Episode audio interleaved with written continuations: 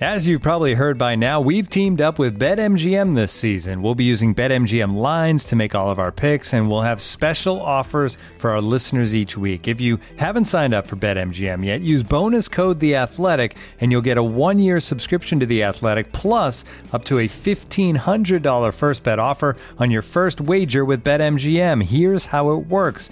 Download the BetMGM app and sign up using bonus code The Athletic. Make your first deposit of at least $10. Place your first bet on any game and claim your voucher for a one year subscription to The Athletic. See BetMGM.com for terms. U.S. promotional offers not available in D.C., Mississippi, New York, Nevada, Ontario, or Puerto Rico. Gambling problem? Call 1-800-GAMBLER. Available in the U.S. Call 877-8-HOPE-NY or text HOPE-NY 467-369 in New York. Call 1-800-NEXT-STEP in Arizona. 1-800-327-5050 in Massachusetts. 1-800-BETS-OFF in Iowa. 1-800-270-7117 for confidential help in Michigan. 1-800-981-0023 in Puerto Rico. First bet offer for new customers only in partnership with Kansas Crossing Casino and Hotel. Don't forget, if you haven't signed up for BetMGM yet, use bonus code The Athletic, and you'll get a one-year subscription to The Athletic, plus up to a fifteen hundred dollar first bet offer on your first wager. The presenting sponsor of the Audible is Trader Joe's. Inside Trader Joe's is a five-part podcast series that takes you literally inside Trader Joe's. Go inside the TJ's tasting panel, travel to wineries in Napa Valley and around the world to discover the next great Trader Joe's products. Discover why they wear those super fashionable Hawaiian shirts. You'll find Inside Trader Joe's on Apple Podcasts or wherever you get your podcasts.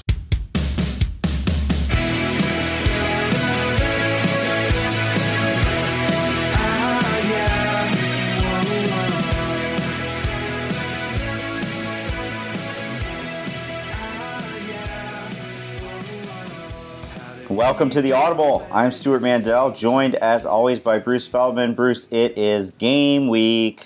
Can't wait, Stu. I cannot wait. By, by the way, Ed Oliver, first sack of the season happened over the weekend. I know they Houston didn't play a game, but his charming little Heisman gift, the bobblehead of Ed riding Oreo the horse, my kids seemed to like it until my son bopped my daughter over the head with it and left a pretty good pretty well done on her forehead. So now Well- now Ed and Oreo reside like high up on a on a shelf above the TV. I've got him. I got him actually sitting on my desk right now uh, as we record this. So you noted, and I think correctly, that the Urban Meyer Ohio State story has kind of dominated the podcast in the month of August, and now that it's games are actually here, we want to try to focus as much as possible on those. You know, as we've been sitting here, we, we- by the way, we're gonna have Tim Brando on here in a little bit, Bruce's colleague at Fox Sports, longtime friend of the podcast. Before we get to that, just uh, we're going to do some rapid fire previews of the week's games this week, just our picks basically. But I just wanted to note that as we've been recording this, one, uh, you know, every single team in the country is putting out their week one depth chart, which includes a whole lot of quarterback announcements. Everything from Felipe Franks getting the call at Florida to Kelly uh, Bryant at Clemson. Kelly Bryant at Clemson. Alabama puts out a. I mean, I'm sure we can all try to dissect this th- however possible, but it basically says for quarterback, Tua slash Jalen Hurts, as in Tua or Jalen Hurts. So he's leaving that one up for suspense. But I kind of read it as Tua's going to start and Jalen's going to play. I could be wrong, but why would you put Tua's name first? Otherwise, I don't know. Maybe I'm reading too much into that. I don't know. I don't know. I know the alphabet is uh, something we hold sacred, but maybe in this case it's Just just, a whatever thing. JT Daniels, the true freshman, getting the call at USC. I think uh, I think we kind of expected that. I'm just amazed at the number of true freshmen who are going to be week one starters, from him to Adrian Martinez to Arthur Sitkowski. Yep. Arthur Sitkowski and his old high school teammate from IMG Academy, who's now at Minnesota, both are. They shared the job at IMG. I, I can never remember. I can't rem- recall ever hearing two high school quarterbacks from the same team both becoming starters as true freshmen. Much less at Power Five, you know, at Power Five schools. It's I mean, just- how would that even normally? How would that even be possible, right? I mean, it would have to be a case where you'd have a, a big time school where you had two really good players who shared the job. I mean, it's just, you know, I remember there was a high there's a high school out here, Hart High School, and Dean Herrington is a coach. At one point, I want to say he had four quarterbacks he had produced, or three, who were starting in the Pac-12 at once. You know, it was, it was Kyle Matter. I want, I think it was Kyle Boller and Matt Moore. I mean, that's that was pretty insane to have that kind of. And I think they had maybe another kid at an academy, but maybe at the Air Force or Army. So it's it, it's really rare. But anyway, yeah, the the true freshmen all over the place. Is, is, is there any any one of all of these quarterbacks announcements? Is there anyone that actually surprised you? No, I was expecting you know Rutgers to go with Sitkowski. I was expecting Adrian Martinez. I mean, I wrote about him this weekend on the Athletic. Was was expecting Kelly Bryant. Now, I'm not. I'll tell you what. I will be surprised if Kelly Bryant is the starting quarterback for Clemson in the playoff. And I oh, picked Clemson I'll, to win it all go more than that. I think Kelly. Uh, so I, I, assume Trevor Lawrence will see plenty of time in this game against Furman, and I think he'll also see time against Texas A&M. And look, maybe Kelly Bryant comes out and blows everybody away and keeps that job all year. But no, I think Trevor Lawrence will will surpass him probably by the start of ACC play. Yeah, I, am with you in there. Also, some some a little bit of news. This is something I had reported over the weekend. Tarik Black, who is Michigan's top receiver, who had missed 10 games last year with a broken foot. Uh, he broke his foot again, or that broke stinks. a foot. Yeah, over the weekend. He will be out for Notre Dame, for the Notre Dame game this weekend. Uh, from what I was told, he will be out for quite some time. Jim Harbaugh just said for some weeks when he confirmed the report. But that's a big blow to Michigan's offense, especially with them trying to get things cranked up with, with Shea Patterson. They still have good some good receivers, good young receivers around, but uh, they're going to miss him. It's a tough break for Tarik Black. I mean, if you watched the Michigan um, documentary from last season on Netflix, I did not make it all the way through, but I, I watched the first few episodes, and he's a big figure in it. From I don't know why they chose to spotlight him right off the bat, like when he's moving into his dorm and all that, and then of course you see uh, inside the, the doctor's room and the doctor's office and the training room when he gets the diagnosis about his foot. So it's from that standpoint, very sad to see it happen again. And also, he was my uh, when we did our conference previews, he was my Big Ten breakout player. I really thought he had all conference potential this season. So they, at the end of the day, Michigan is going to run the ball and play defense, and Shea Patterson will, in you know, in their hopes, be the guy that kind of puts it over the top. But it's not like they were going to be a team that came out and threw for 40, 50 times a game. All right, enough quarterback talk let's get to these games this week. We're going to do a rapid. I don't know that we'll do this every week, but in honor of the first weekend, some rapid fire picks. I'm game. Let's go. All right. I know what you're going to say for this one, but Auburn, Washington.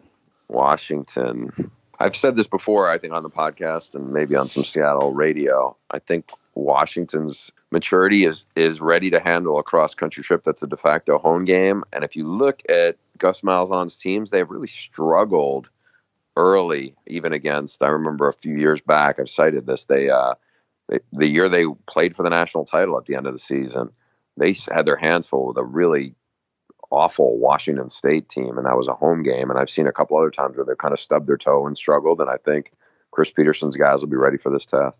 So you did give that reasoning a few weeks ago, and you basically convinced me. So I actually am really high on Auburn. Great defense, stacked defensive line little nervous about Jake Browning going up against that, but at the end of the day, it's hard to bet against Chris Petersen in these big games, and especially given what you said about Auburn's track record in these openers. So I'll go with the Huskies. Let's switch to Michigan Notre Dame. Even with the injury news with Michigan, I'm going to go with the Wolverines. You? Michigan, and it won't be close. And and, really? and, and people are going to get on me about that. Michigan, Jim Harbaugh is overrated. They went eight and five, et cetera, et cetera. But I think it's going to be a really good team, and I think it's not a great matchup for Notre Dame. Brandon Wimbush could really struggle against that. What will be a, a stout? Um, I hate that word actually. what will be a very dominant Michigan defense with Don Brown again? So, Michigan. I don't have a final score for you yet, but Michigan pretty decisively. Is that by double digits, by at least ten points? Yes. Okay. Thank you very much. Let's move to Alabama. Well, just tell me if you think Alabama Louisville will be a competitive game. I don't. I think Alabama will, will will crush Louisville by at least by at least three touchdowns. I think Louisville will hang around for a half. Bobby Petrino will have something up his sleeve. Then Alabama just shuts them down in the second half. LSU Miami. I think Miami will win. I think it's going to be a low scoring game. I think two teams are really good in the front set. Uh, two teams are really good on defense. Suspect quarterback play. I don't think either team has a has a has a great running back or a great offensive line. LSU probably has, I think, a better offensive line, but I'm going to go with with Miami, maybe thirteen to nine. Ooh, ugly. Ugly. Miami, the closer we've gotten, and the more I've thought about the more Miami, the more I've thought, you know, it's not necessarily given that they will be better this year. I don't think Miami will be better because all those turnovers they got last year, sometimes that's like I don't want to say it's fluky, but it does feel a little bit. Oh, believe me, hard like, as great a story as the turnover chain was, there was always a bit of a bit of luck behind it, you know, especially fumbles. Any advanced stats guy will tell you that's just it's 50-50. And if you're doing better than 50-50, it may reverse itself the next year. So, plus, I think we know that you know outside of those two dominant performances against uh, Notre Dame and Virginia Tech, you know they had a lot of close endings where they were fortunate to win. Came back to earth a little bit at the end. All of that being said, I have fewer questions about Miami than I do about LSU. Miami in a close one. Okay. This, this is like being on ESPN Game Day. Are there, are there people behind you yelling? There's nobody behind me yelling. Nobody has signs up. But I just, as I said that, I felt like Lee Corso uh, saying, you know, closer than the experts think. Florida well, State. Don't, don't, the experts think it's like a three point game? Yes, they do actually. So you have it. You have it as like a two or one point. I will pick Miami to cover. Okay. Virginia Tech at Florida State on Monday night. I'm going to go with Florida State. I think uh, Virginia State had a rocky offseason. I think Florida State will respond well. I think Florida State will. It'll be a tight game into the fourth quarter, but I think Florida, Florida State will win. I think this game more than Miami LSU could be really ugly because Florida State, you know, first year coach trying to figure things out. Virginia Tech, Bud Foster trying to keep that defense together with all that attrition. But I will with you. I, I will take the Noles mostly just because the game's in Tallahassee. I also think Florida State's run game could get cranked up. They got some stud running backs. I think they I think they're going to win by I could see them winning 21-10 something like that. Let's see here. How about mm, uh, West Virginia, Tennessee in Charlotte? I think West Virginia will blow it open in the second half and win maybe, you know, 35 to 17, something like that. That's actually about almost exactly the score I had in, in, in my head. Do you think FAU FAU is a three touchdown underdog at Oklahoma? Do you think they'll cover? I do not think they will. I think this game will be really tight into the third quarter. I think Oklahoma. I think FAU may have the best player on the field. Lane Kiffin's running running back Motor Singletary. I think is he's not a huge back, but he's pretty dynamic. Oklahoma's defense is athletic, but it still has some some hiccups around to say it mildly. And I, I think I think Kyler Murray will play well, but I don't think this isn't Baker Mayfield out there. It I sounds think. like you're saying. I asked you if FAU would cover the tw- being a 21 point underdog. It sounds like you're saying you do think they will. Oh yes, I'm sorry. I do. I think it. If you told me the spread was 10 points, I would buy. I would say that sounds about right to me. I wow, I was just about to say 41-31. Yeah, I would go with that. I feel like this first week, since you have nine months to think about, or eight months or whatever, it's pretty clear in your head. It gets tougher once they actually start playing football games. Yeah, because I think by now, especially we do this podcast, we do a bunch of, of other media where you kind of talk through, you talk yourself into a lot of positions, eh, like just mental positions about what you think a team is going to look like and how they're going to perform. And so, yeah, I think that's pretty pretty accurate. And I think in a lot of ways, I think I know how you feel about a lot of stuff. I think you know how I feel about a lot of stuff right. too. I assume you cannot give a pick on Maryland, Texas. I cannot, but I'd like to hear yours. My pick is Texas close. I don't even know what the spread is. Texas close. I'll put it that way. I might have leaned Maryland four months ago, but given everything going on there, no chance. Were you you were on this Fox preview show with Wannstedt and Leinart and Robert Smith, and Robert was the only one of you guys to have like a unconventional playoff pick. He has Texas going to the playoff. Is that something? I don't. I, I think they can be better. I just don't. I don't see that as a possibility. Do you?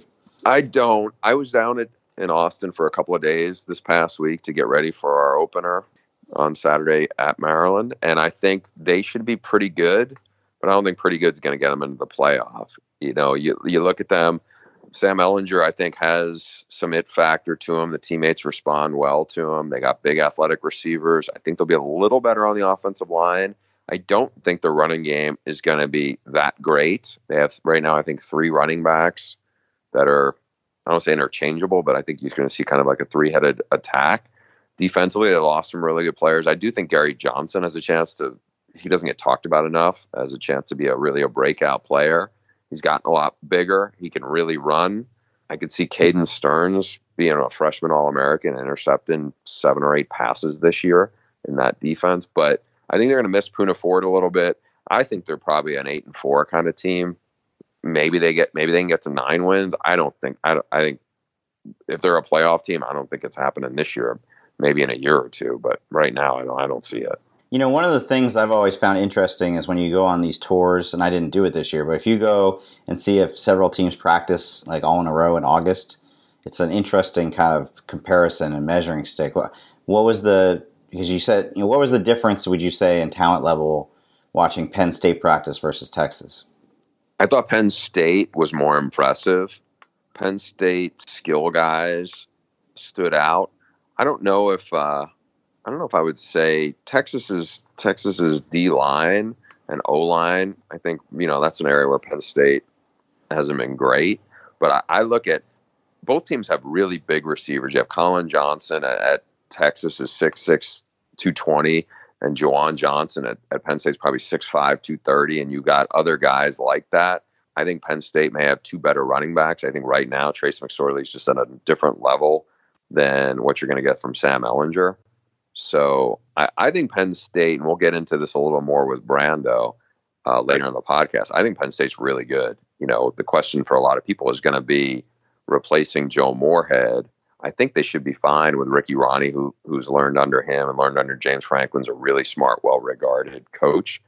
And I think it's a big help that they have Trace McSorley back. But for people who who are kind of dismissing because Saquon's gone and Moorhead's gone, this they have a really really strong freshman class. I mean, I've seen it. There's a lot of kids out there who I think are going to be impact guys, you know, in a hurry there in State College.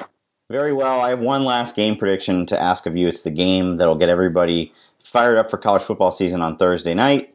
Northwestern at Purdue. I want to say Northwestern, but I'm tempted not to un- not to underestimate Jeff Brohm in that setting. I'll I'll stick with Northwestern. I think Northwestern will end up having a better season but I think Purdue will win this game. Wow. Going against your beloved alma mater. Just being an objective analyst about it. No, I mean, it's interesting. You know, remember a couple years ago they beat Stanford in the opener, and that really set the tone for that season. But other outside of that, I feel like they kind of struggle in these early games. I mean, usually it's non-conference games, obviously. So the, the depth chart just came out. Clayton Thorson was listed as or in terms of whether he'll be able to play. I'm assuming at this point he'll play off the ACL injury in the ball game. Wannstedt was was there at practice a couple days ago. He reported that he thought Clayton Thorson was very very impressive. So they do have to replace a, a, terrific running back. I don't know how much that'll that'll hinder the offense. No, the new running back uh, Larkin uh, played pretty well as a freshman last year, so they should be all right there. How will you be watching? Defense. How will you be watching this game on Thursday night? On my brand new 60 inch television well, that's not what I was trying to like get, tee you up to talk about how much, you know, high end entertainment system you have. I just want meant like, is this going to be keep the keep the wife and kid away from me? I'm I got to watch my alma mater, or is it? No. Also, I don't think I have a choice in that. Man. I don't. I don't. I don't think I can keep them away whether I wanted to or not. Um, I am actually going this fall though to my first Northwestern football game in 15 years for my homecoming 20 year reunion they are playing Scott Frost Nebraska team on homecoming, so that'll be fun because I can't even remember the last time that I went to a football game that I wasn't covering. So, so you won't be uh, covering this event. Will you be wearing purple? T- TBD. Still, I mean, like I don't think so. I don't. This is the age of Twitter. The last thing I need is somebody taking a picture of that, and uh, everything I write for the rest of time being uh, chalked up as you know, he's a Northwestern homer. Yeah, I don't. Honestly, I don't think like just speaking for like the Matt Fortunas of our company, I just don't think we could look at you the same way. Why do you always default? I feel like, like when you were making the jokes a while ago about taking you know making people do my dry cleaning, you always default to Matt Fortuna. Well, because he's in Chicago, and that's ah, okay, okay. Big Ten country. You know who else is in Chicago and is a big Nebraska fan? Ryan Hamilton. Not that I know of that he would be a Nebraska fan. Faux Pelini. I didn't know that. Yeah, he uh, he'll be there. Obviously, nobody knows his identity, but he will be there. So, all right, this was fun to to kind of whet the appetite for the games this weekend. Now, what do you say we get to our guest? Let's do it. And now, Stu, we are pleased to be joined by our very esteemed guest, the icon, Tim Brando. Tim, thanks for joining us on the Audible today. Great to be with both of you, and uh, I think we've we've done this before. Let's hope we continue to do it. Although you may run out of adjectives for an aging broadcaster if we keep doing them, right? no, Tim, you send me all you send me all your synonyms that you want me to use. I know the, the thesaurus.com is your friend. there you go. all right, Bruce, where should we start? I think well, let's start here. It's not the biggest game of the week, but it's Tim's game Saturday night. It's going to be a pretty amazing atmosphere, I think. Now, Akron is, is a was a 500 team in the MAC. They're going to go get the first crack at Scott Frost. We've talked a lot about Nebraska and the Scott Frost rebuild project there. Tim, what are you expecting to see when you get to Lincoln? Great expectations, no doubt. I mean, I think that they're. Um, you were recently there, I know, and, and had a chance to visit with Scott, and I'm looking forward to seeing Larry, the cable guy, and Scott, and all the other big Red fans. I know that they're ecstatic and can't wait for this season to get started. I do expect a return to glory for Nebraska. I don't think that this year's schedule will allow for the record to indicate that, but I do believe their performance on the field can indicate that. He's a difference maker. He's a special, special coach. I got to know him best probably when he was working for Mark Helfrich at Oregon. We had a couple of their games, and in fact, did the Pac-12 title game with Joel that year in 2014 with with Marcus Mariota. And you know, had not all those receivers gotten hurt at the end of the year, I, I think they might have given Ohio State certainly a better game, if not won the national championship. They, you know, what he does and how he adjusts to the personnel he has, what he did at UCF, I think, is another great example of the impact that a guy like that can make. I think he's a really special coach. The problem after they get through the first three weeks is the schedule really, really picks up. You know, beginning with the game at Michigan and then you know later on they have to go to Ohio State. I mean, it's it's murderers row for them after that, and I think that's going to be problematic to their record, their overall record. But I, I think that within three years, I think they'll be competing for that division title. I think they'll be right there where they're significantly involved in the conversation about playing in a Big Ten championship, and and that's something that that fan base has wanted for such a long time.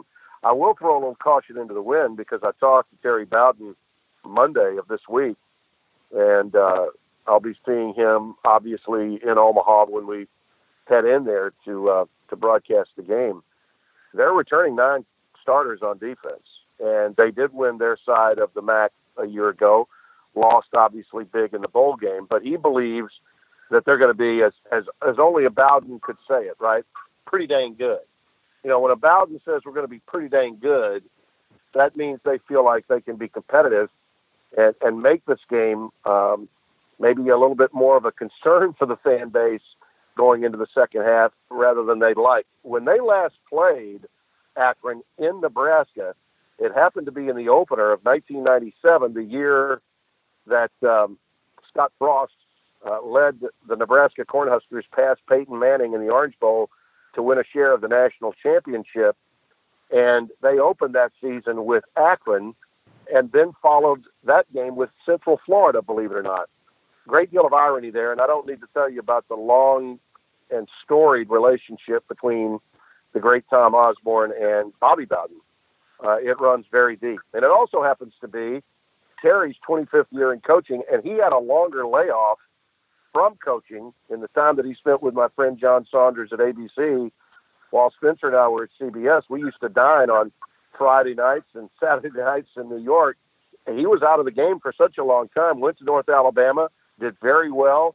Has gone to Akron. It had zero. It was really in dire straits when he got there, and has done a really, really good job. So I know Terry's happy to still be coaching. He's right about my age, and I think he's of the Bowden group, of Bobby's guys, he's the one that wanted to coach the most.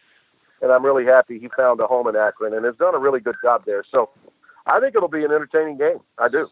Guys, I, time flies. I just looked it up. I couldn't believe it. Terry Bowden has been at Akron now since 2012. I, I, yeah. I don't think when he was hired, I would have guessed he would be the coach there for seven years. But uh, you're right. It feels he's, like it feels like he's coached like six games since Tim started that question. Tim, what do you expect to see from? So Nebraska named Adrian Martinez as starting quarterback, first true freshman ever to start a season opener for Nebraska. What are you expecting to see from him? Well, I know that to run the offense that they like to run, this is the right guy. Strong kid, uh, kid that's got a lot of moxie about him. There's no doubt that the, the relationship between the coach and the quarterback are in step. It's going to be new and it's going to be unique. And I think the personnel that surrounds him is really still pretty good. You know, Mike Riley had some good skilled guys. Now they lost obviously one of the one of the great skilled players they had that that had to re- retire from the game. Yeah, the Tre, Tre, Tre, Bryant. He was right, just chronic knee issues. Yeah, you're yeah. right. Tim. But I mean, I, other than that, I think that there's some good personnel, particularly at receiver, for them to work with. So I, I'm I'm I'm like everybody else, uh, fellas. I'm excited to see how he adjusts to the kind of personnel he has at Nebraska versus what he inherited when he got to UCF and obviously dealt with at Oregon. I think there'll be a nice mix of power to go along with speed and tempo with what Scott does. You know, he's not a he's not a one trick pony. He's got a clear cut approach to the game, no doubt about it. But I, I think that when the personnel suits itself for a little bit more of a downhill approach from an offensive standpoint, which is what Nebraska historically has offered. I think he's going to play into that a little bit. It'll be interesting for us to see. Was that a sh- shorter response? It was better, Tim. Yeah. Yeah. Just as somebody who's seen and talked to Adrian Martinez some, I think he's an ideal fit for what Scott Frost wants to do. I saw yeah. Frost a couple of weeks ago. He's like, yeah, he's put on 20 pounds since he's been there. He's up to 220, which is, by the way, the same weight he said he played at when he was the quarterback in Nebraska. Really uh, just mature, not just physically mature, but just a very grounded, focused kid. Lots of coaches I know. Uh, I talked to Butch Jones, who had he'd been committed to them for a long time. He was just could not stop talking about just kind of the it factor with this kid and the presence and the poise. He had missed all last year, so not just a true freshman, but he he was out with a sh- coming off a shoulder injury in 2017. I think where they'll be good is, as Tim said, I think they have three or four really good receivers all, already there, some promising running backs. The question is going to be it's Nebraska, you know, and Scott Frost knows this. They got to get better on the offensive line. I, I, they will, but that's where I think that they're nowhere near where Wisconsin is, not where Iowa is, probably not, certainly not where even Northwestern is. So we'll see. Tim, let's stick in the Big Ten. I, we can't entirely avoid this because a little bit has happened since Stu and I did our uh, our podcast after the whole Ohio mm-hmm. State Urban Meyer three game suspension slash press conference. What was your takeaway from from all of this that's gone on around Ohio State with Urban Meyer over the last month? I'll take it even further and say the big picture takeaway has to be if you look at everybody involved in a position of power and control, not just from an institutional standpoint, fellows, but from a college football standpoint if you don't think we need a czar for college football now, then I don't know where you've been or what the hell you're thinking. Because the snapshot, the big snapshot of our sport, uh, on the one hand, is oh my God, it's flourishing. Oh my God, uh, it's the second most um, popular sport in the country behind the NFL, and it's catching up. By the way, it's even catching up with it. But the other snapshot is oh my God, it's the wild, wild west. Oh my God, they got all this money, and what are they doing with it? Mismanagement, problems with what? Governance and leadership. That night, when that presser was taking place, the Ohio State University looked fundamentally weak in every position of power. President looked bad. The athletic director looked filled with, I, I thought Gene Smith was filled with hubris and a complete disconnect. But basically, what Gene Smith was there to do was try to help Urban Meyer, who was even worse in even worse shape, look decent and he couldn't. So in every phase of leadership, they failed. Now, Where do we go from here? I keep waiting for and I keep listening to and I keep seeing the same responses from the, the, the commissioners who govern these schools whenever they're in trouble. And that is, we can only do so much. It's an institutional issue. How many more times do we have to hear that before we realize something's got to be done so that that the game is protected, that the big picture of the product is protected. The conference commissioners are not in a position from a jurisdiction standpoint. They just don't have the jurisdiction to do what's needed. We need someone that's empowered by those leagues to hand out and to deal with this kind of inequity whenever it takes place. I'm not suggesting, and I'll say it again, that college football needs a Roger Goodell type. That's not that's not what I'm saying. When it comes to the business affairs and television rights and legal issues, conference commissioners deserve all the right and power. But when you see the president of an institution, an athletic director, and a head coach look the way those guys look, and all we can get is, well, it's an institutional issue from the other people in charge, we have a problem. And I'm hearing commentators all across the board, media types. Well, where's the NCAA? Where's the NCAA? Didn't we find out with Penn State that the NCAA erred when it got involved? They should have, they have no business getting involved. College football's been in the hands of the commissioners of the conferences and of the schools since 1984. How many times do we have to give a history lesson to the mainstream media when it comes to college football? The one time that, that the NCAA did intercede, they made fools of themselves on the Penn State thing and had to peel it back quite a bit. That's the big picture takeaway. Well, that is, uh, look, I, have heard you make the case for a, a conference, uh, for a college football czar. I don't disagree with you. I think it could help. I just think that, I don't know, Stu, I like, to me, it's one of those things where you think in practicality it would be good if if there was somebody looking out for the best interest of the sport. I just think it runs counter to everything we see how they how they do business. You know, I mean, I'm curious. What do you think on that? Well, college football has always been decentralized, as Tim knows. It's always been, you know, unlike basketball, which the NCAA administers the tournament and therefore has a lot of influence over how teams schedule and whatnot. You know, they just uh, announced a new metric to replace the RPI college uh, NCAA really has no involvement in college football other than you know eligibility questions. They they the conferences run the playoff, and therefore it's up to the conference individual conferences decide how they want to schedule and and so forth. I I think absolutely. I mean, you're getting back to the theme of a book I wrote way back in 2007, which said right in the intro, the thing you need to know about college football is nobody's in charge, and yeah. it, it makes yeah. for some on the field. It makes for you know part of why well, part of what we love about the sport. It's so chaotic, and um, and part of the reason is it's kind of wacky that we determine the playoff with a committee, and, or before that, obviously, a, a, bunch of computer rankings, and that one, you know, the week Alabama's playing Mercer, uh, other teams are playing huge matchups, and vice versa. So I, I don't really have a problem with that part. I know some people get really worked up about it, but yeah, it's the off-field stuff. It's the mounting scandals. There's nobody you know, I saw the Big Ten kind of rubber stamped Ohio State's handling yeah, of the situation. Yeah. There's nobody, there's nobody, uh, and Mark Emmert included. There's nobody that's in a position of power to police what's going on at individual campuses. I mean, the fact that that North Carolina was able to convince the NCAA, which is supposedly an academic organization, that they didn't have the jurisdiction to declare what is or isn't academic fraud on their campus, just tells you how there, you know, it really is um, inmates running the asylum sometimes. Chaos, chaos, Bruce, is fine when we're talking about the college football playoff, who's in and who's not, who's not. Chaos is fine when we're trying to determine why UCF can't get a, a sniff. Uh, chaos is great when it's chaos is not a good thing for college football when we're talking about issues like the ones at Ohio State and Maryland. Tim, let me ask, Tim, let me let me jump in and just ask you this, and I'm not disagreeing. I'm just curious how you think this would work. Let's say there is a college football czar. What would that person, he or she's involvement be?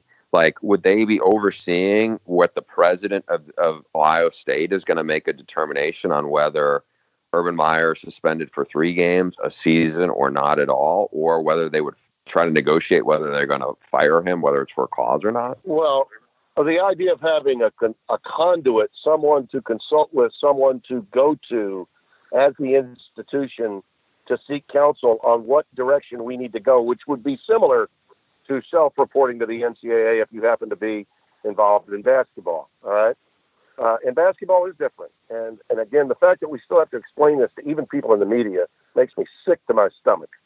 Just sick to my stomach. And we do. But they should be. Uh, uh let's take an Oliver Luck type if he, if he were available, a Jack Ford type, which I think is another guy that would be a wonderful choice to be in this position. If the conference commissioners would at least yield, okay, some power to someone they trusted to say that when it comes to matters such as these, there will be one voice.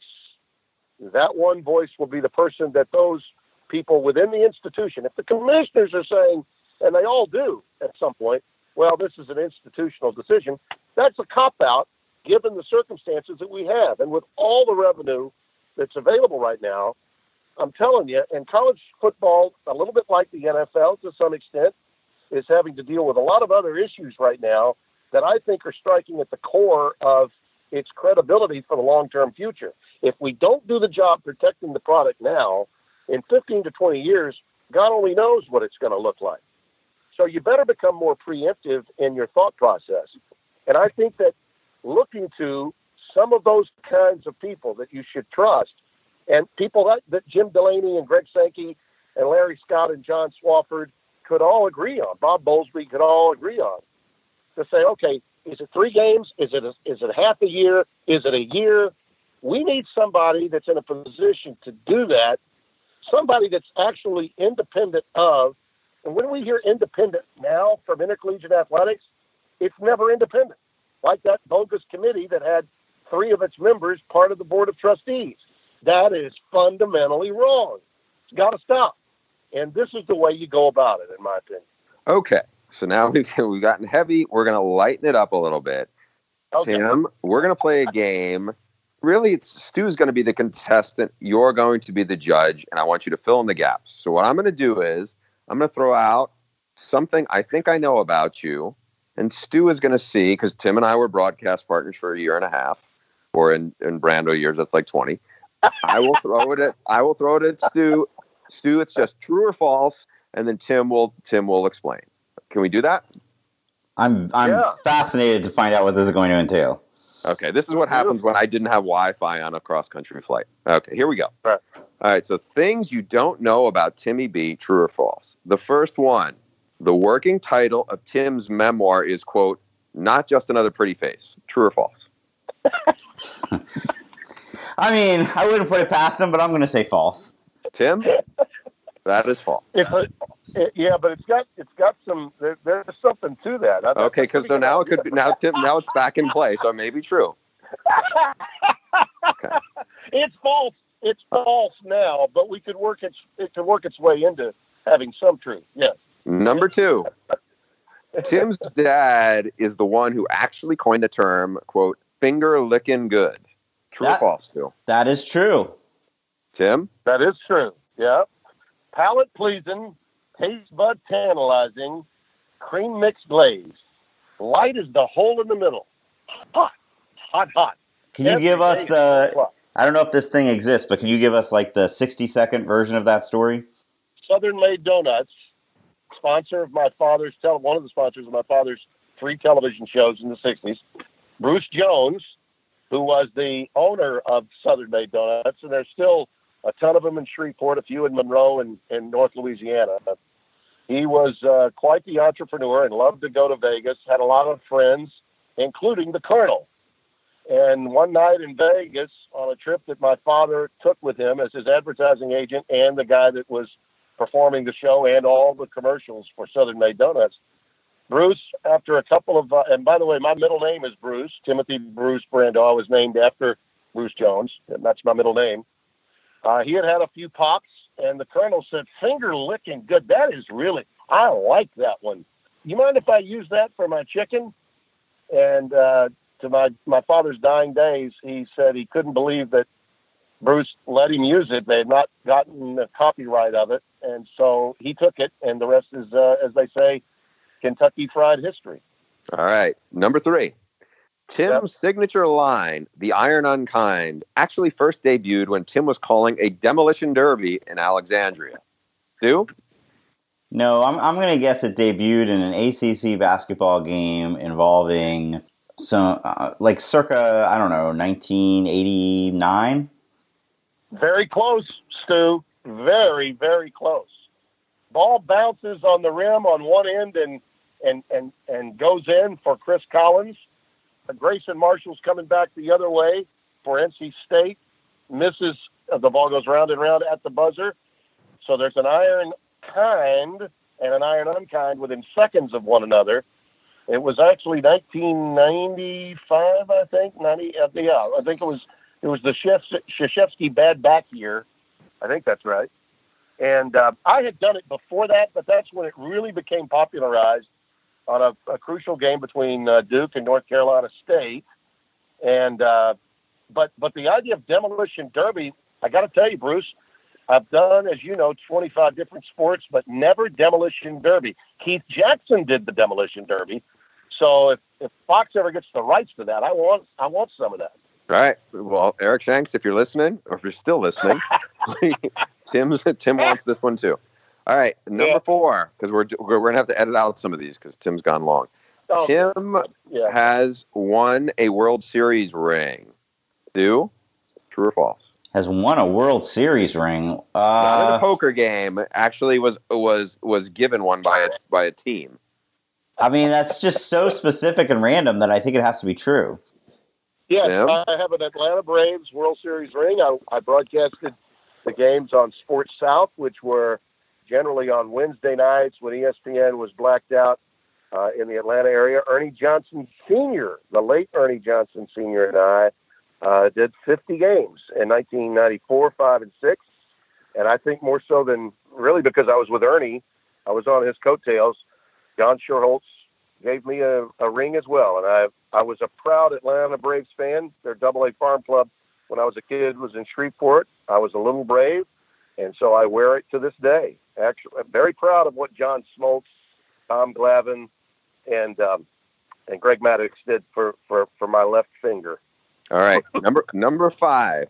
On Tim's 60th birthday, to bond with some of his colleagues, including Petros Papadakis, Tim got a tattoo with the word Shreveport etched in a semicircle across his stomach. True or false, Stu? Well, obviously that's false because Tim is like 43, right? He's not 60.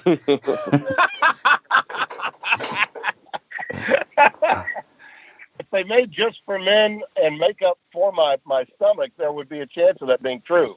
But All they don't. All right. Yeah. Next question. If Tim had a walk-up song, it would be Uptown Funk. Oh, well, that's a direct reference to an amazing, an amazing moment on YouTube. I think we referenced it the last time Tim was on. Obviously, based on that video, I would say yes. Yeah, I'm still wondering why I never got a call from uh, Erin Andrews about that. You know, I thought I had a shot, but I guess not. I, I, I gather I'm still a B-lister in Hollywood. And then some, Tim. Okay. Next one. Stu. Mike Leach once confused Tim for Jim Nantz. True or false? I think that's true. I think I remember hearing that. That is true. I've witnessed this myself. So Yes, yes. Now, now, now we, we must we must say that it was in a relaxed environment. Okay, so it's Mike Leach, so Tim. Mike- There are no. That's all there are. They're all. How did you realize? How did you realize that he? Can I? I need to tell the story. I'll be quicker and it'll be it'll be truthful. Yeah, So Yeah. I am talking to Leach. It's it is it's in Phoenix. It's it's late at night. I think Jason Candle, the coach of Toledo, is there. Tim walks up. Leach starts befriending Tim and talking about how he loved Tim's memoir and starts talking Mhm. about some of the work he's done. And then all of a sudden, I was like, "You think this is you think this is Jim Nantz?" And look, I love Tim. Jim Nantz is, and, and I think Tim even would admit this. Jim Nantz, way better looking guy than Tim. And I was like, "What is wrong with Leach?" It was just congrat- congratulations that he got that wrong. Anyway, moving along. Next one. Did he compliment you, Tim, for your great calls of the Masters? Leach isn't a golf that- guy. that- That's yeah, the problem. now that was part of it, I think. But let me just say this to you, Bruce. You know, I'm man enough to admit when a nice guy, when a guy is a, is a nice looking man. Jim's a nice looking man. but at three o'clock in the morning, I can be just as good as Jim Nantz. Okay? words, words to live by, Tim. Okay. The next next one, Stu. Tim Brando once told former CBS colleague Adam Zucker, quote, listen, punk, you're not at Bleepin' Syracuse anymore. We're doing the PSAC. I'm the big cheese here. I'm Tim Bleepin' Blando. Brando. Now fetch me my bleepin' makeup bag. Stu? That's that's false. Tim? yeah, that's false. Although, uh, although I really did treat him that, that way a lot of times, Stu. Yes, I've seen the HR files. Tim, Poor Adam. So, all right. He turned out all right. The last one, the last one, Stu. One Big 12 in battle the defensive coordinator once referred to Tim actually as a quote legend. True or false? I'm gonna say true. All right. So this, I don't know That if is this is true. true. I don't know if this is true, but I, this is the story I want to end with. And this Okay. is a. th- I'm comfortable enough with Tim to tell it. So Okay. I'm working with the, with Tim's crew on and off, and they had a stretch. Tim and Spencer had a stretch where they had three KU games in a row. So I think this was week two of it, where it's it's Texas Tech at KU, and Cliff Kingsbury has all his guy as his coaches usually do these really early morning press con- or teleconferences with the broadcast crew. David Gibbs, who's phenomenal on these calls because he's exceptionally blunt and pretty funny with a sense of humor, says, and this is the part I don't remember. Tim Brando, who did you piss off to have to do this this such and such? yeah, game? yeah, yeah, yeah. So Spencer is is not on the call because he had something else going on. We're in the broadcast truck later, or maybe the next day, and Tim is trying to get one of the people on the call who, who was with us to kind of retell the story. And I'm just Yeah. saying, I'm thinking the part is Tim Brando. Who did you have to piss off to do this game? Tim goes, Right. no, no, no, the, tell him the whole part. And the person keeps it's uh, I forgot who it was. It was a younger member of our crew. Keeps trying to What like remember yeah, Yeah. remember the story finally tim interrupts and goes no he said tim brando you're a living legend who did you have to piss off to tell this game and i was like maybe my maybe my my connection cut out on the tim brando you're a living legend part but that somehow got got worked into the story well, That's uh, fantastic. Say, Stu, I'm just so happy we got the Big Ten deal the following year.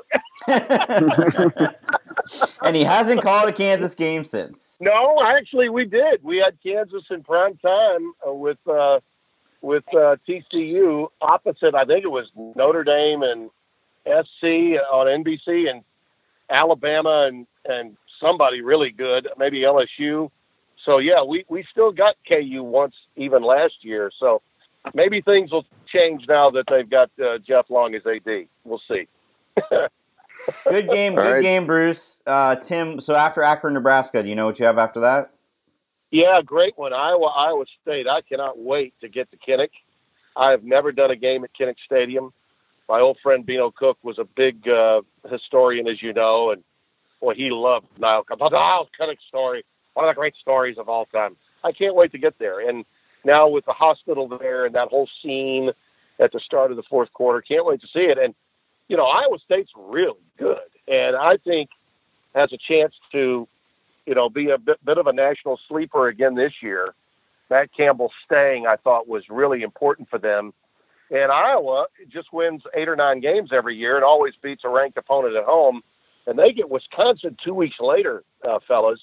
If they beat Iowa State, then I, that Wisconsin Iowa game is going to look really good in week four. And I, Bruce, I don't know, you guys might have that one, we might have that one. But in any case, because Michigan plays Nebraska that same week. So I'm really pumped about Iowa, Iowa State in week two. And then uh, Spencer and Holly and I go up to uh, Happy Valley to check out the Nittany Lions, who are that's my team, by the way. Uh, I like what you guys had on the preview show yesterday, uh, the, the other day, uh, Bruce. But I but I think you guys all overlooked Penn State. I love Penn State's home schedule this year to be the Big Ten champ and to represent the Big Ten in the college football playoff. Yeah, you know, look, I'll be honest, Tim. After seeing them in person the other day, I was really impressed. I mean, we know Trace McSorley is a terrific college quarterback. I think they have a great freshman class. You're going to be seeing a lot yep. of these guys, not just Parsons on you know on defense who people know about, and Shorter who's a big. They have really good skill guys who are who are going to make an impact in a hurry. I think so. I mean, look, I think they have a puncher's chance. We'll see. I mean, Ricky Rahne takes over from Joe Moorhead. I think a lot of people feel like the loss of Joe Moorhead, offensive coordinator, will be significant, but they're they're really good. I, I wouldn't. I, to me, that's not a shocking pick at all that you have there. Yeah, I mean, as good as the SEC West is, fellas, and, and I'm all in on two teams out of the SEC getting in.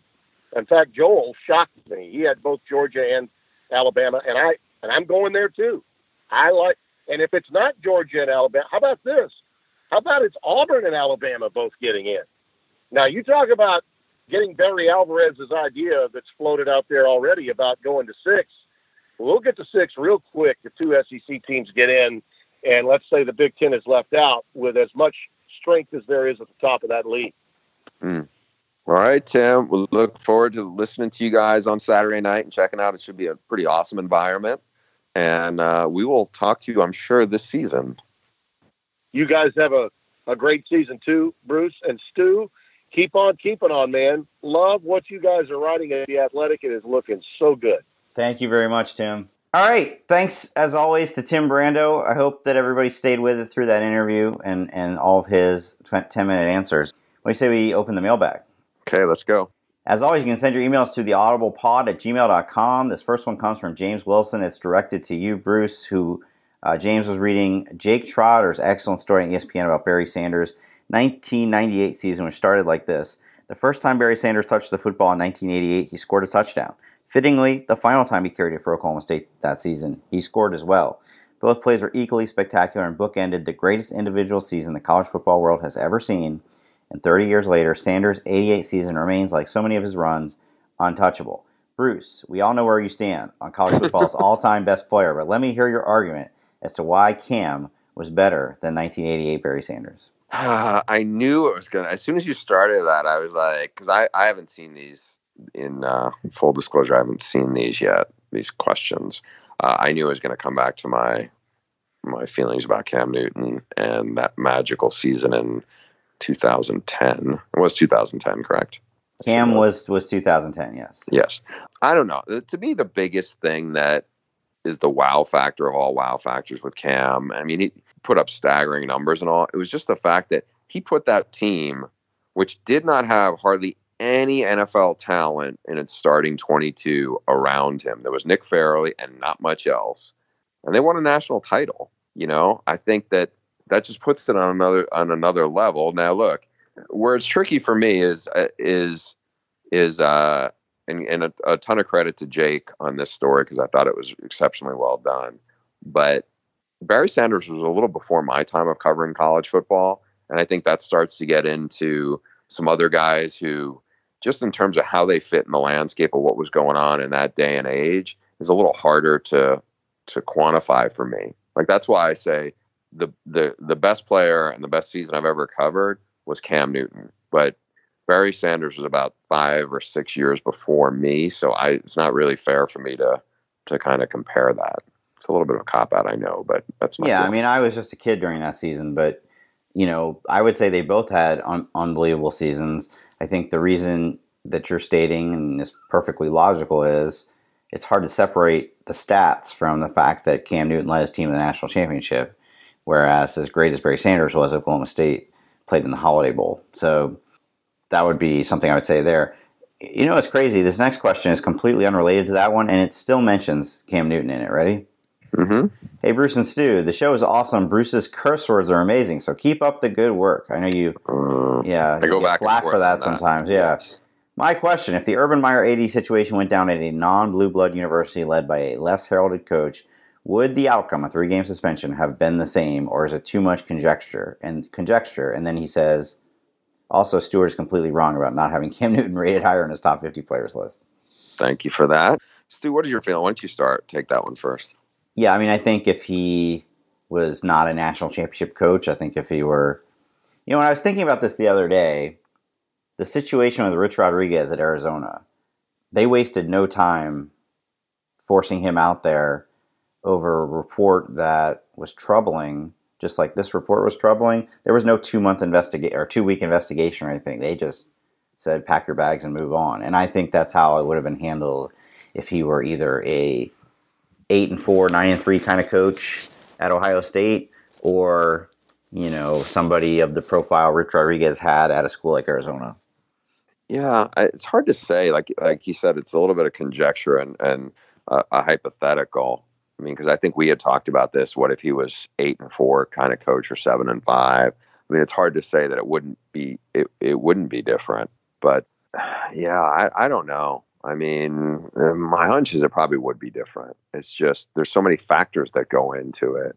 You know, would the AD have been, would the AD Gene Smith's handling have been much different? I think there's a lot of, there's just a lot of, there's a lot of sh- shoulder shrugging going on with this one. Yeah, and I the other thing you can't separate out is the thirty-eight million dollar buyout because if it were not that, if it were something more affordable, I mean, you can basically fire a coach for any reason you want. So this was one where they had to be have ironclad proof that he did something that would violate his contract. And really, that report is full of a bunch of things that we can all agree are ethically and morally wrong. But I don't know that any of them would be an automatic trigger. No brainer. Fire him for cause. You won't lose a wrongful termination lawsuit, etc. Yeah. Next. This next one, I need you to open up the AP poll. Okay. This is actually a really fun game. I like when our readers come up with these fun games for us to play. Remember that pool a couple years ago where he had Yeah. the drafts teams that added up to a certain win total? This is kind of similar. From Joe Simmons, longtime Audible listener, new athletic subscriber. Thank you. Here's a playoff prediction game my buddies and I play, and I would love to hear your choices. Using the preseason AP Top 25, pick your four most likely playoff teams as follows one team ranked 1 through 5, one team ranked 6 through 10, one team ranked 11 or fi- through 15, and one team 16th or below. Ooh, very cool. Yeah. It means you have to I- pick Alabama or Clemson. Yeah. I'm gonna take will- I'm gonna take Clemson for that one, I would take Clemson for that as well. and that's mostly about They don't have a Georgia in the other division this year. or an Auburn in their division. I'm not worried about Auburn to be honest. I, you know, I look, I think Auburn. If I don't think Auburn is going to be a 10 win team in the regular season this year. I had them going nine and three, but that's mostly because of the Washington game. You know, they play Well, Washington, and then they play. It's a brutal road schedule they have. Yeah, Take well, away it the flips Washington every year. itself. Yeah. You know, last Okay. year they got hot at the right time, and they had Georgia and Alabama both coming. You know, they both played them both at home, and this year it Okay. flips. So we're both Okay, taking so- Clemson from that tier. I'm taking Washington for the next year. Uh, likewise. And then I have to take an 11 through 15. I will take, ooh, if I had to take an 11 through 15, I would take Michigan. I know exactly who I'm taking in the next batch of them, but. And then for my 16 through 25, I am taking West Virginia. Oh, you are you are gonna be you you're gonna regret all the West Virginia love. I, I really think so. I, I think you've gotten sucked into the Will Grier, David Sills hype. Do you know that in the Vegas power rankings, which are usually more accurate than Athlon or me or you, West Virginia is 35th. Okay, great. All right, give me your other teams. All right. Uh, okay, so that 11 15 bunch is frankly not many realistic options in here. Michigan State, Notre Dame, Stanford, Michigan, USC. And having already used the slot before to take Washington, then I can't really take Stanford. So I'm going to take Michigan State. Okay. I mean, that's they're a good team, and they were really young last year, and now they're not as young. I Yeah. like that's not a bad pick. I'm high on Michigan too, but I'll go with Michigan State for that one. And for the 16 to 25 group, which just for the listener's sake includes TCU, West Virginia, Mississippi State, Florida State, Virginia Tech, UCF, Boise State, Texas, Oregon, and LSU. Um, I'm taking a different Big 12 team than you. I'm taking TCU, who I'm already predicting to win the Big 12, best defense in the Big 12. Who just lost their their best interior lineman by Yeah, the way for the season, Ross Blacklock. yeah, so. that's that didn't help. And obviously, I'm putting a lot of faith in Shawn Robinson to be a to be a, a solid quarterback. But man, have you seen their receiving corps? I've seen it. I was down there in the spring. Yeah. Their receiving corps is so stacked that when the depth chart came out, KaVontae Turpin, who was like the dynamo playmaker a couple years ago before he got hurt, is listed as an or. Is listed second at one of the receiver positions. KaVontae Turpin also weighs like 153 pounds, so let's not I think he's I think he's a good I think is a good complementary weapon for them. But I, I don't know. I, I think I like my pick. Oh, it's stupid to say this. I like my pick much more than I, I think your your Big Twelve pick. Well, we should have a side bet on this. Agree. Agree to disagree. Better. Agree to disagree. Eric Anderson asked us a question that's obviously very um, germane over the next couple weeks. Stu and Bruce, you're typically covering a single game on a football Saturday. How do you go about catching up on all the action you missed? Where do you get highlights, box scores, wrap up articles, etc. So a lot of times, if I'm in the middle of stuff, I will call Stu up and say, "Okay, what the heck's been going on for the?" Because for me, like unlike when I was covering games as a writer, like I miss like the two hours before my game too because I'm on the field or I have pregame stuff to do. So I miss like a good solid six hour block. In the case of this weekend, I'm not going to miss that because I'll just miss pregame shows because our game is gonna, you know, our game is a noon kick Eastern kickoff. But yeah, you do miss you do miss what you can't see, especially when you're a, when you're a, a writer in the press box. You probably have at least some games on TV, or certainly can follow along on your computer. I don't have that option because I, I can't be I can't like steer away from my focus away from the game in front of me. So I try to try to to uh, check back as much as I can with whoever I trust on that. And the box score wise, I don't know if this is speaking out of school, but I usually I just still kind of go to ESPN.com just because that was kind of my. I feel like I know my way around that website from working there for a while, and just it's been kind of conditioned into me. So obviously, and I've talked about this on the podcast before. I I, I am now more of a go out and cover four games a season rather than thirteen. You know, I'm looking forward to spending this five days this week on the couch, but the next week I'm actually going out to a game, two games in fact, the Houston doubleheader that we talked about a while back. When I do it, I mean it's an all day. It's basically just an all day attempt to stay connected at all times, and sometimes, by the way, that involves, like for instance, if you're covering an Alabama game, you know, we stay in Birmingham. So let's say it's a let's say it's a prime time. You know, Alabama LSU is usually in prime time. You're picking the like what's the perfect time to leave or I'll miss the least amount of football. You know, usually leave lately. I, will leave. I'll leave really early, and either go watch the games in the stadium or go find a sports bar nearby. Obviously, during the games, you're trying to, you, know, you try to have games up on your computer or your iPad. But I've found that to be. I mean, at the end of the day, you're sitting in a stadium watching a football game. How closely are you really going to watch those games? Unless it's you know coming down to the wire, then you kind of uh, put your attention on that. But at the end of the day, there's no question if you cover one game, you miss a lot elsewhere, which is one of the reasons why I've cut back. Fair enough. We got any more? Okay, for the last one, Corey Freeze asks Do teams with later school start dates in the fall have an advantage in regards to total and weekly practice time and team activities since fall camp started? For example, Utah starts fall semester on August 17th, whereas Washington will not have started school when they come to Rice Eccles Stadium on September 15th. Their fall quarter does not begin until September 27th. Are the Huskies limited to the same weekly practice time as the Utes over the next four weeks while they are not in school? I believe that is not no. That until you actually start school, that you're in, you're under the preseason hours per week, right? Right. But I think the focus and and not being kind of in the in that kind of routine is probably a little different, and maybe that is an advantage. I think it depends how you look on it, but I've seen it both ways. I've seen where coaches at the, I've seen it, it's it's whatever grass is always greener, right?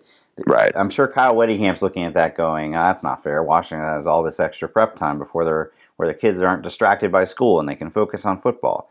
And I bet Chris Petersen's saying, "Well, actually, we find that the kids are more disciplined and they, they do better when they have a routine and we'd rather they start class earlier. So it's just, I don't think there's one right answer there.